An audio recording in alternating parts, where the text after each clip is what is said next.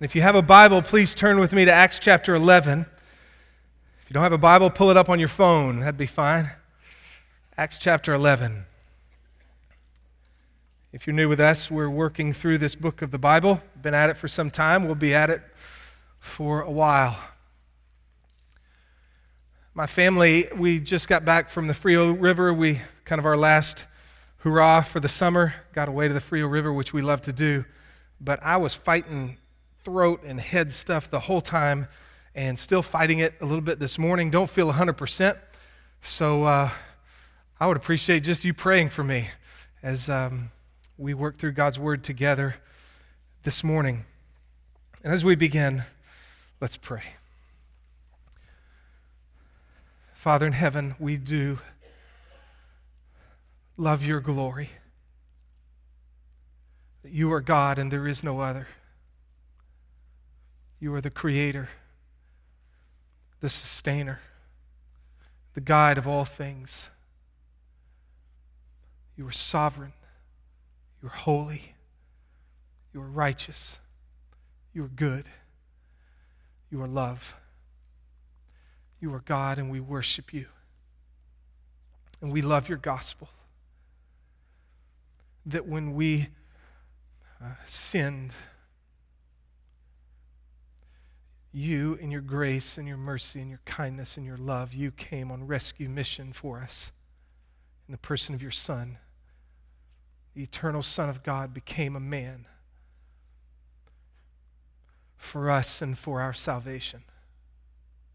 Came to live for us and die upon a cross for us and rise for us. Such that the arms of God are open wide to sinners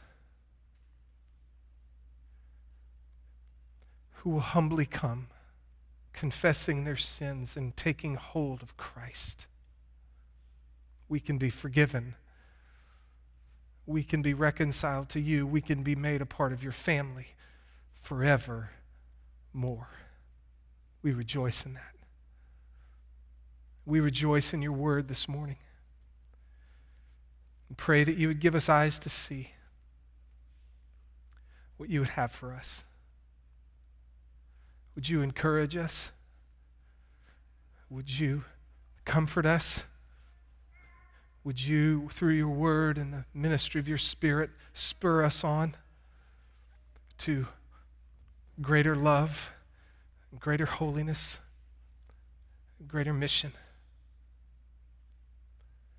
Build us up in our most holy faith. Strengthen us for what you would have for us. Our brothers and sisters that are traveling this weekend, we pray your mercies upon them. Our brothers and sisters that are sick, recovering, we pray your healing for them. God, help us. Help us to joyfully follow you in the midst of the ups and the downs, the knowns and the unknowns, the highs and the lows. Help us to be filled with joy as we follow Jesus. And oh God, would you use every one of us to help others do the same? We'll pray this in Jesus' name. Amen. We're in Acts chapter 11, verses 19 and following. If you've been here the last couple of weeks, chapter 10 was a big chapter. It was Peter getting this vision from the Lord of a sheep coming down with these unclean animals, and he was told to kill and eat. And Peter said, Lord, I've never eaten anything unclean. And God said to him three times over, What I considered clean, don't you consider unclean? More specifically, what God has cleansed, no longer consider unholy. Three times. What God has cleansed, no longer consider unholy. What God has cleansed, no longer consider unholy. And through some providential events, Peter was taken to a Gentile's home, Cornelius' home. And there Cornelius had his Gentile family and his Gentile friends there to hear what Peter had to say. And Peter preached the gospel to them. The same gospel that he had preached to the Jewish audience in Acts chapter 2, that same gospel he preached to the Gentiles. Cornelius, his family, and friends. And they heard the gospel, they believed, and the Holy Spirit was given to them, Peter said, just as he was given to us in the beginning, to the Jews in Acts chapter 2. In chapter 11, we saw last week that the leadership in Jerusalem wasn't too excited about this. They had some questions about it in verse 1. Now, the apostles and the brethren who were throughout Judea heard that the Gentiles also had received the word of God. And when Peter came up to Jerusalem, those who were circumcised took issue with him. Those who were circumcised, those were the Jewish Christian believers. They took issue. Peter, you went to uncircumcised men and ate with them. And we saw last week from chapter 11, verse 18, when they heard this, they'd quieted it down. They were probably pretty loud about this as they took issue with Peter. What are you doing going to the Gentiles' homes and eating with them? And Peter shared his story of how God had revealed to him, in verse 9, what God has cleansed, no longer consider unholy. And how he went to Cornelius' house, and how he shared the gospel, and how the Holy Spirit, in verse 15, fell upon them just as he did upon us at the beginning. And I remembered the word of the Lord, how he used to say, John baptized with water, but you will be baptized with the Holy Spirit. Therefore, if God gave to them, the Gentiles, the same gift as he gave to us, after believing in the Lord Jesus Christ, who was I that I could stand in God's way? And when they heard this, they of verses 1, 2, and 3, those who were taking issue with him, when they heard this, they quieted down and glorified God, saying, Well, then, God has granted to the Gentiles also the repentance that leads to life. Significant stuff. The gospel had gone to the Jews in chapter 2. Jesus had died, risen, given his final instructions to the, to the disciples, and then ascended back into heaven. In chapter 2, gave his spirit, and Peter preached, and some 3,000 Jewish people put their faith in Jesus Christ, and the church was born. In Acts chapter 8, a significant step was taken by Philip, who took the gospel to the Samaritans. The Samaritans were half Jewish, half Assyrian. And there had been 700 years of enmity between the Jewish people and the Samaritan people.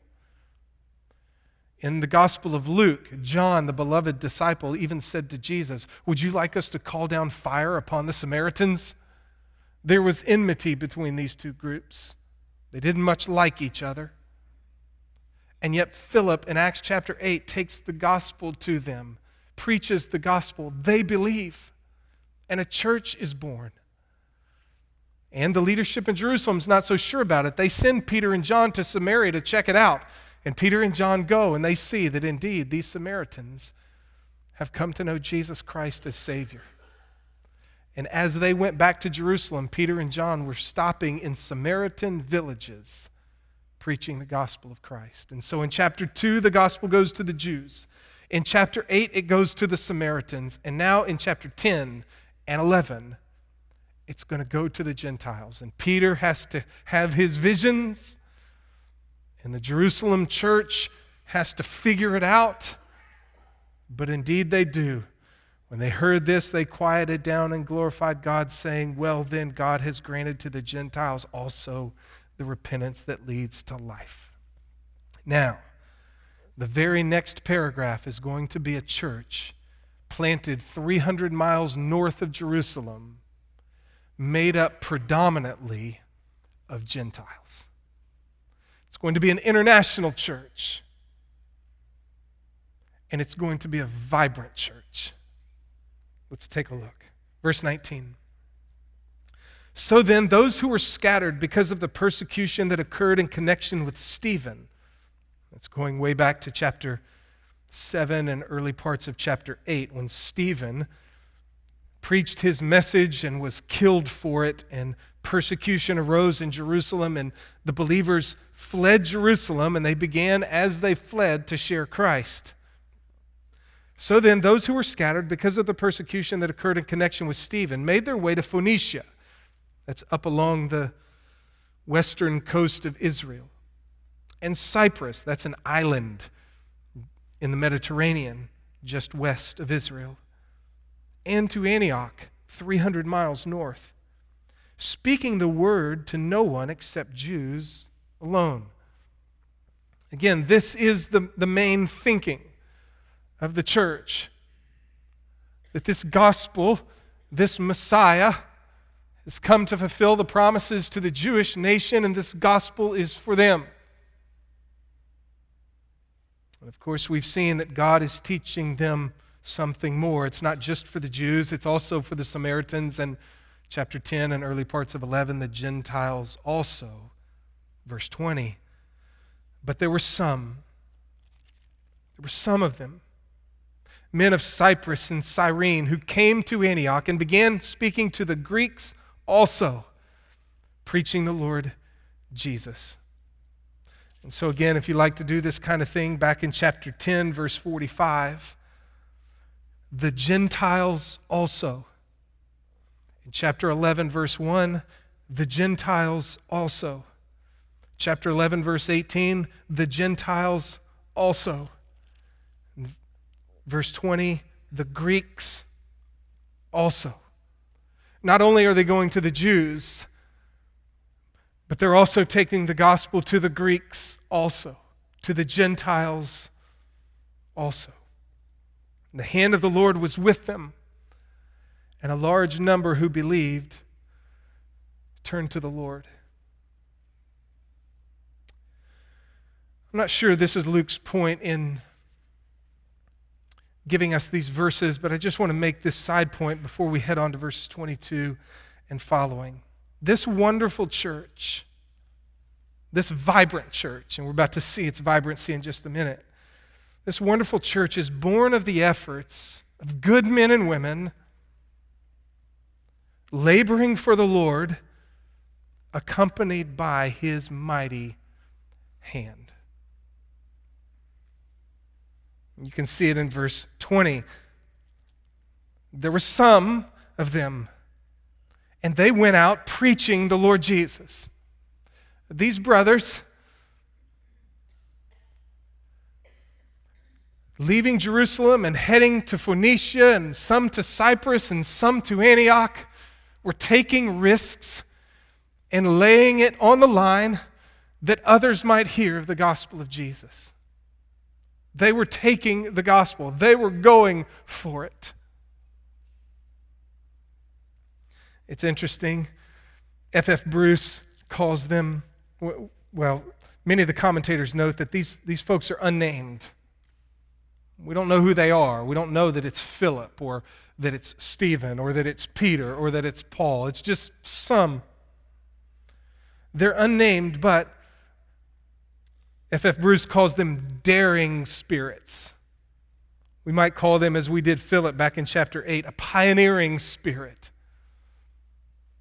These are men, these are women who are going to go for it. And yet, it's not just them who are on the go preaching Jesus, but what also has to be there is the hand of the Lord with them.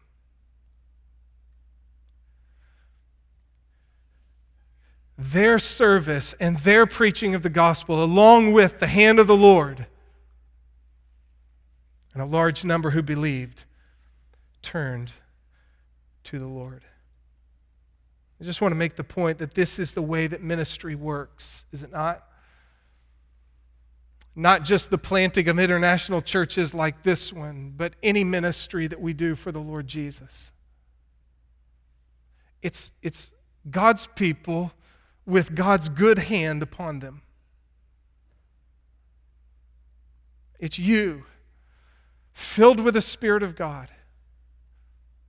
Wherever it is you go, or in whatever avenues you might serve here at Redeemer or outside these walls, it's you going, going, and serving, and laboring, and doing what you do with a diligence, but also with a dependence knowing that God must be in it, and that his good hand must be upon me and upon us. They didn't let go and let God. Boy, it really would be cool if there was an interna- a beautiful, vibrant, wonderful international church planted up there in Antioch. Wouldn't that be great? Well, let's just let go and let God do it. Has He done it yet? Nope, not yet. Well, let's just let go and let God. Has He done it yet? No, not yet. Right? They didn't just let go and let God. They understood that Jesus had said, All authority in heaven and on earth has been given to me. Go, therefore and make disciples of all the nations, baptizing them in the name of the Father, Son, and Holy Spirit, teaching them to observe all that I've commanded you. And lo, I am with you always, even to the end of the age.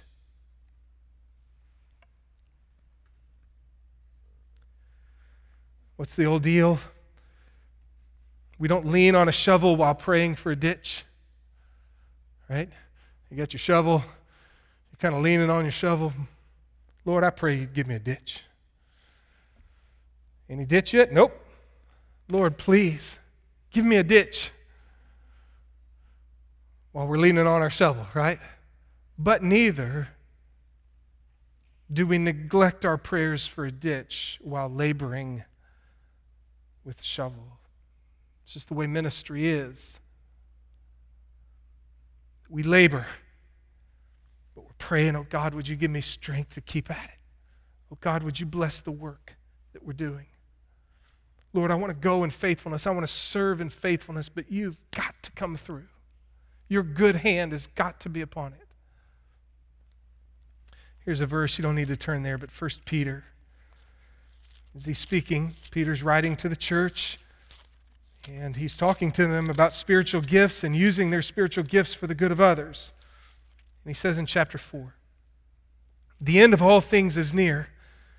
Therefore, be of sound judgment and sober spirit for the purpose of prayer. Above all, keep fervent in your love for one another because love covers a multitude of sins. Be hospitable to one another without complaint. As each one has received a special gift, employ it in serving one another as good stewards of the manifold grace of God. Whoever speaks is to speak as it were the utterances of God. Whoever serves is to do so as one who is serving by the strength which God supplies. So that in all things God may be glorified through Jesus Christ, to whom belongs the glory and dominion forever and ever. So as God gives us, we serve, but we do so in recognition of the strength which God supplies. So, Redeemer, let's be diligent Maybe you serve in our kids' ministry. Maybe you serve in our student ministry. Maybe you serve in our greeting ministry. Maybe you serve in our worship ministry. Be, let's be diligent. Let's be, let's be faithful. Let's be prayerful. That as we labor, that the good hand of God would be upon us and would bless. Well, in verse 22, the news about them reached the ears of the church at Jerusalem, and they sent Barnabas off to Antioch. So here again, we see this idea of chapter 8 when Philip had gone to the Samaritans, and the church in Jerusalem said, The who believed the gospel? The Samaritans? Peter, John, why don't y'all go check that out? And when Peter had his vision and went to the Gentiles' home, they called him in. Peter, whoa, whoa, whoa, whoa. What are you doing going to a Gentile's house? Maybe here, as they hear that a large number of Gentiles have come to faith, they sent Barnabas off to Antioch. And when he arrived and witnessed the grace of God, he rejoiced and began to encourage them all with resolute heart to remain true to the Lord.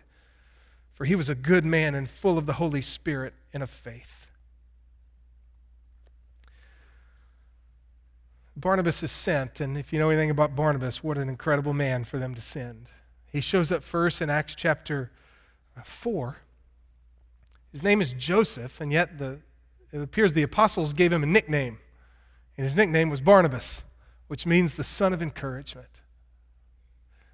This brother was so sweet and was so kind and so encouraging and so comforting. They gave him a nickname. Hey, man, you're the son of encouragement. In chapter 9, you'll remember whenever Paul comes to faith in Jesus, the persecutor of the church is met on the Damascus road by Jesus, and he's, he's radically changed. And there in Damascus, he begins to proclaim Jesus, and yet people are seeking to kill him. So he leaves Damascus and he comes down to Jerusalem and he goes to the church meeting, and all the Christians are scared to death of Paul. Because the last time they saw him, he was fire breathing persecutor of the church. And yet Barnabas put his hand, his arm around him, and said, Hey, everybody, this is Paul. Yeah, he was the persecutor of the church, but now he's come to know Jesus. He's one of us. And he was the son of encouragement that helped introduce Paul into the life of the church. And now here they send this man to encourage them with resolute heart. Now, this church is marked, first of all, by the grace of God.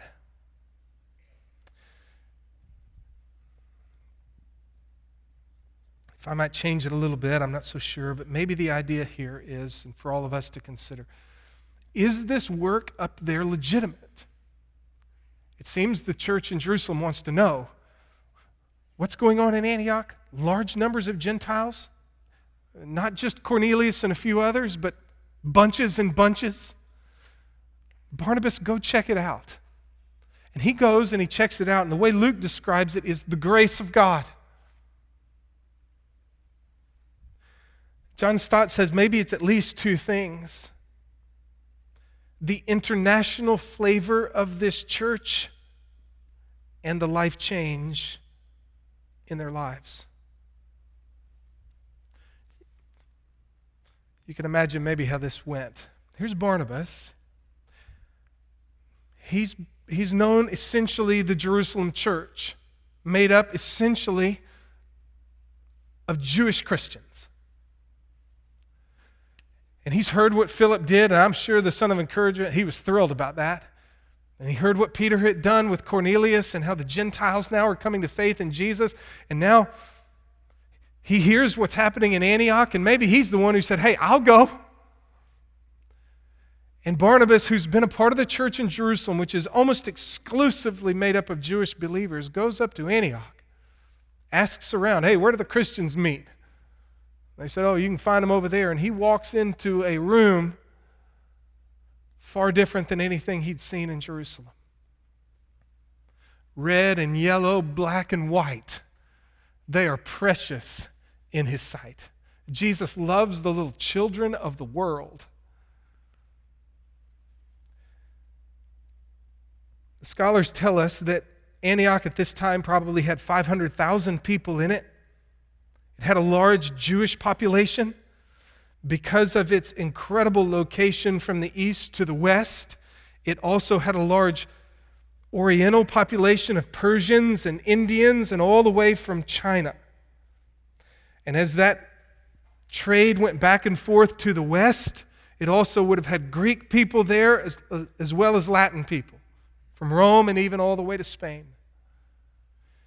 Here's a city of a makeup much different than Jerusalem. It's got people from all over the world. And here they are, hearing the gospel of Jesus Christ, believing, and coming together. Probably would have been awesome to have seen it. So, the international flavor of this church may be part of what Luke is describing as the grace of God. When he arrived, he witnessed the grace of God and probably also their life change. Maybe Barnabas walked in and saw all of that, sat down, and said, Wow, everybody, tell me what's going on up here. And maybe there was a wife with tears running down her face saying, Oh, Barnabas, it's the grace of God. My husband is a different man. Ever since he heard the good news of Jesus Christ, he's different. Maybe there was a, a man there just shaking his head. I said, Oh, Barnabas, my life has radically changed because of Jesus Christ. Anger just used to consume me. My wife could do the littlest thing, or my kids could do the littlest thing, or somebody at work could do the littlest thing, and I would just blow up because they weren't jumping through my hoops. And yet, all of a sudden, in the gospel, I realize that God has been so kind to me. He's got every reason in the world to be angry at me, and yet He's been so kind and gracious in sending Jesus to forgive me. And that thought has just exploded in my heart. And I don't get angry like I did anymore. Or maybe there was a young couple there Maybe Barnabas turned to them and said, Tell me about it. What's going on? And they said, Oh, Barnabas, this gospel has changed our lives. We've been living a life of immorality. But since we've become Christians, we've committed to live a life of purity and we have plans to get married. Maybe he went around the room and just heard one after another telling how Jesus Christ had changed their lives by his grace. Luke says that he arrived and he witnessed the grace of God. And he encouraged them with resolute heart to remain, to persevere.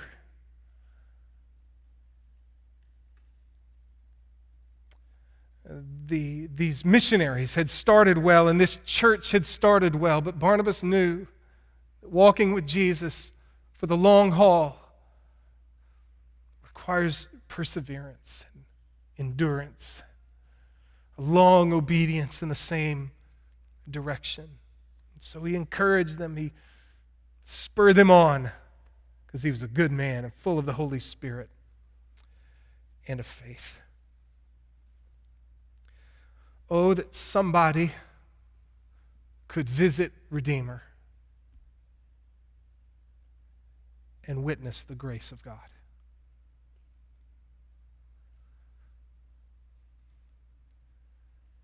No matter what color you are, no matter where you're from, no matter how educated you've been, that we are one in Christ Jesus. There's white folk here, and there's black folk here, and there's brown folk here. Red and yellow, black and white, they are precious in His sight. Somebody could come to Redeemer and witness the grace of God. That we're all one in Jesus Christ. And if they wanted, they could go around the room and every one of us could tell a story of God's grace to us.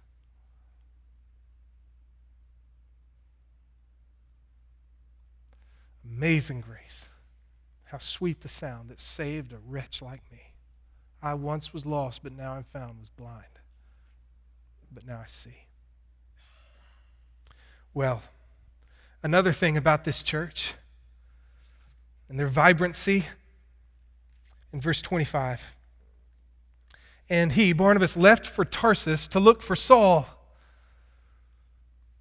And Tarsus was to the west of Antioch. And Saul, who he had introduced to the church in Jerusalem for the last, the scholars think, five, six, maybe even seven years, had been off doing ministry um, that we don't know about. We do know that in Galatians chapter 1, it says that he went throughout Syria and uh, Cilicia preaching Christ. But other than that, we don't know exactly what he had been up to. But Barnabas goes and he finds him. When he had found him, he brought him to Antioch.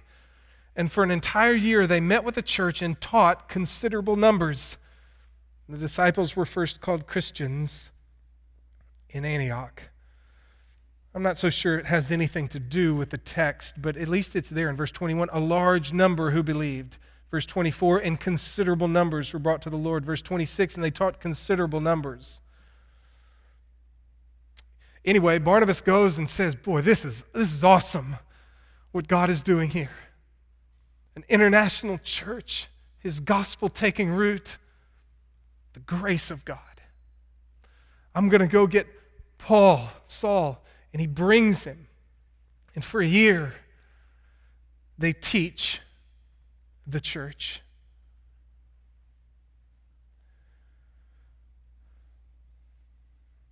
The church is a place that is meant to teach and preach the Word of God. We're meant to gather on Sundays in this place or in small groups that scatter throughout the week around the Word of God to be taught about our God and what He has done and who we are in light of it and what He's calling us to be and to do and the like. But what's interesting about the church is that not only were they marked by life change, but they were marked by distinctive living. Their testimony in Antioch was significant. The disciples were first called Christians in Antioch. Most everybody believes they were called Christians by the non Christian people of Antioch. Christ ones, little Christs. Because these people didn't just huddle up and talk about Jesus amongst themselves. They gathered and then they scattered to where they lived, where they worked, where they played. And everywhere they went, apparently, they talked about Christ. And they followed, by means of their lifestyle, Christ. So much so that they earned a nickname Christian, Christ one. They lived a distinctive life. I'm not so sure that we're going to be given a different nickname here in Katy. But this is a challenge to us, this is an encouragement to us. Excuse me, that stuff I've been dealing with. That we gather and then we scatter. And we scatter to live a life by His grace, filled with the Spirit, distinct from the kind of life that's generally lived out there. A life that's different, a life that's distinctive, a life that lets our light shine because we're people of love, we're people of joy, we're people of patience and kindness, we're people of generosity, we're people of purity, we're people of honesty. We're people of grace.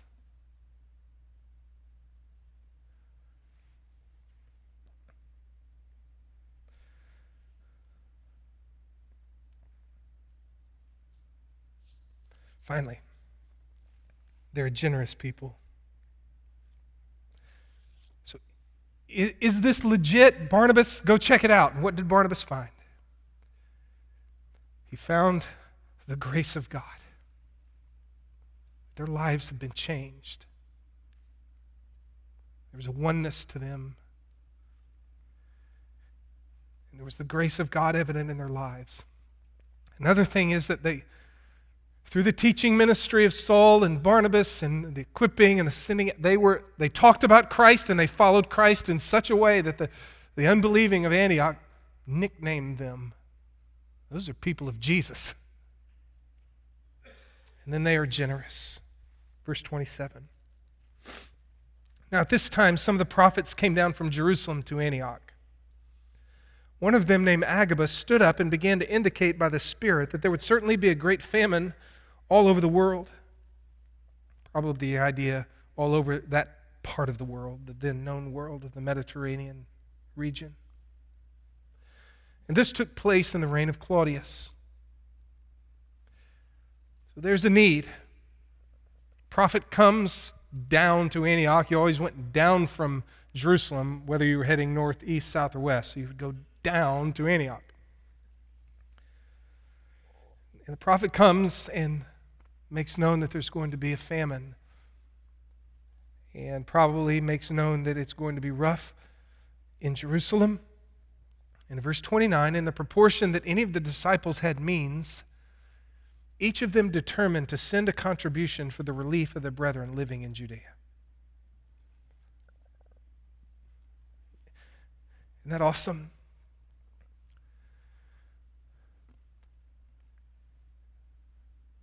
Whenever um, the Samaritans, remember, half Jews, half Assyrian. So you have the Jews and then you have the Samaritans, half bloods. And the, the Jews worshiped at Jerusalem, and we worship at Mount Gerizim. And the Jews believed all of the Old Testament was the Word of God, and yet the Samaritans just believed the Pentateuch. There were 700 years of enmity. And Philip goes and preaches the gospel, and they believe. And the Jerusalem church is going, wow, what? Who did what? They send Peter and John. And if you remember way back in chapter 8, God did something unique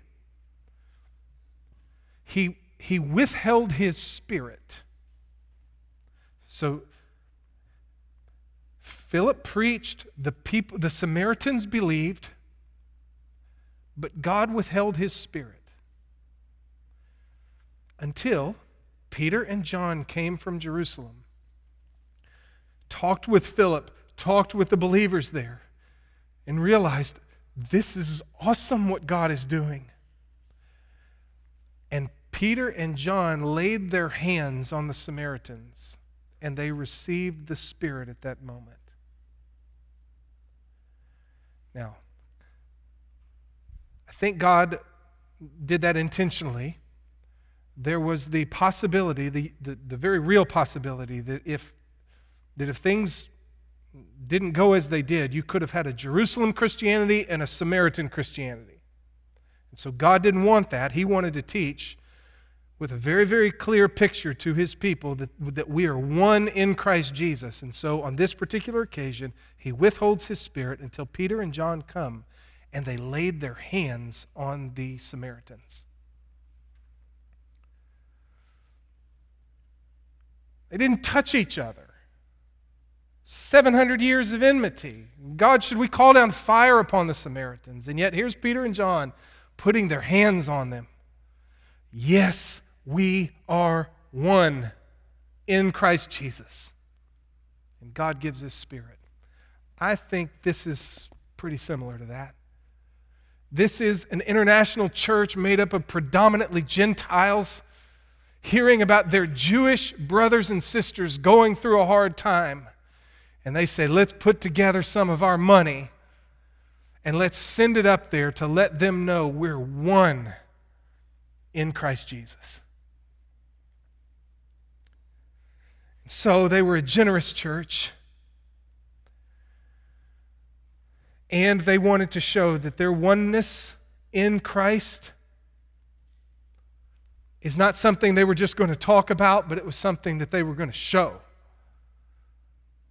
by meeting needs and loving their brothers and sisters in Christ.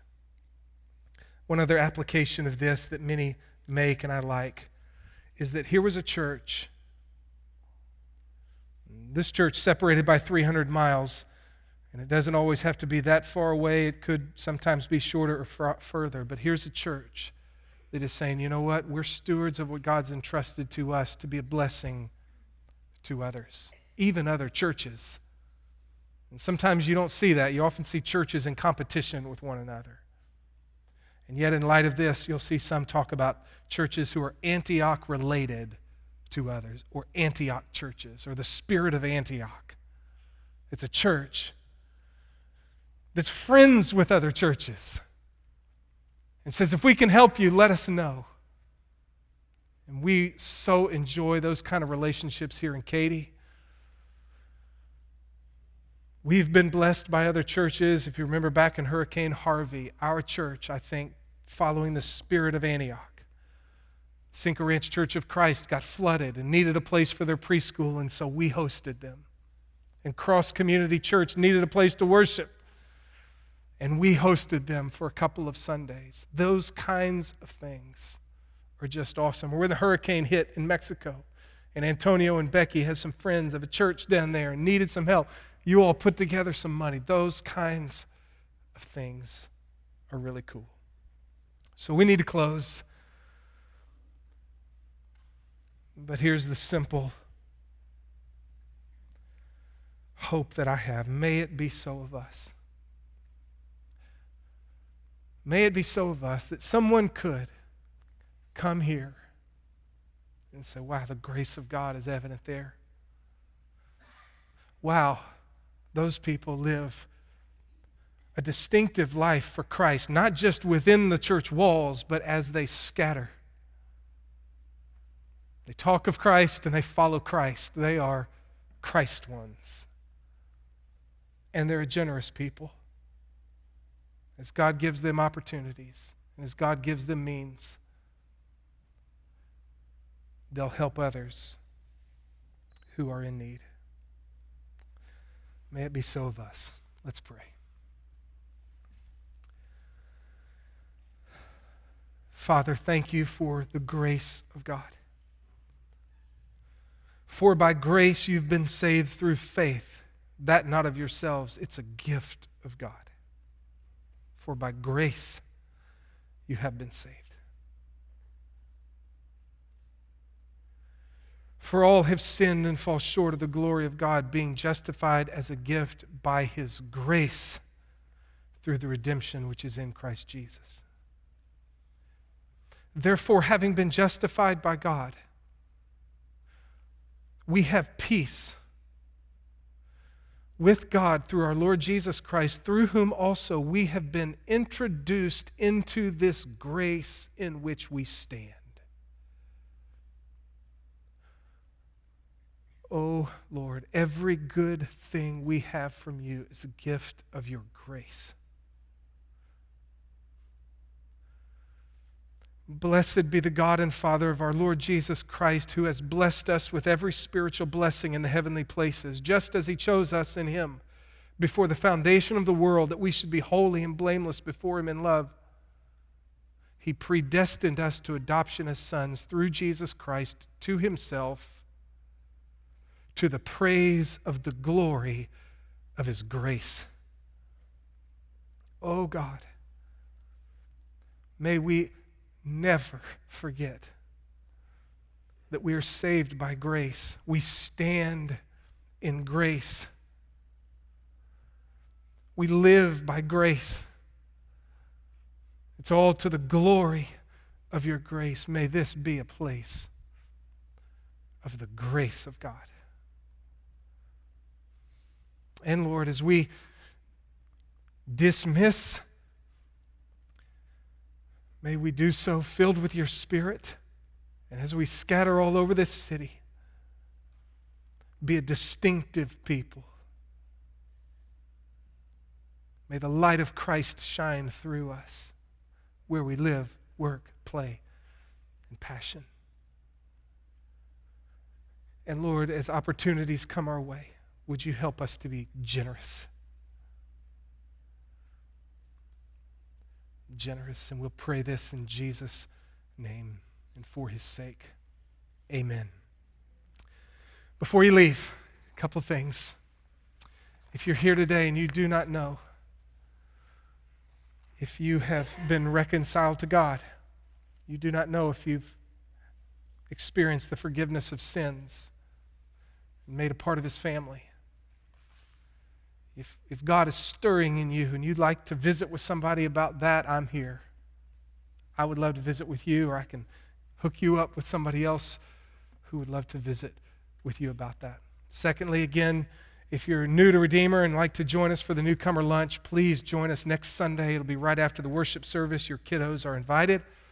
And then finally, I'm going to try to start saying something different as we leave here on Sunday mornings. And uh, I give you permission to correct me when I mess it up. Not only do I want to say that you are loved because you are, but I want to stop saying simply that you are dismissed. And I want to say that you are sent. We gather and then we scatter. You are sent. You are sent into the world where God is at work. You were sent where you live, where you work, where you play, where you're passionate. You were sent to be the light of the world.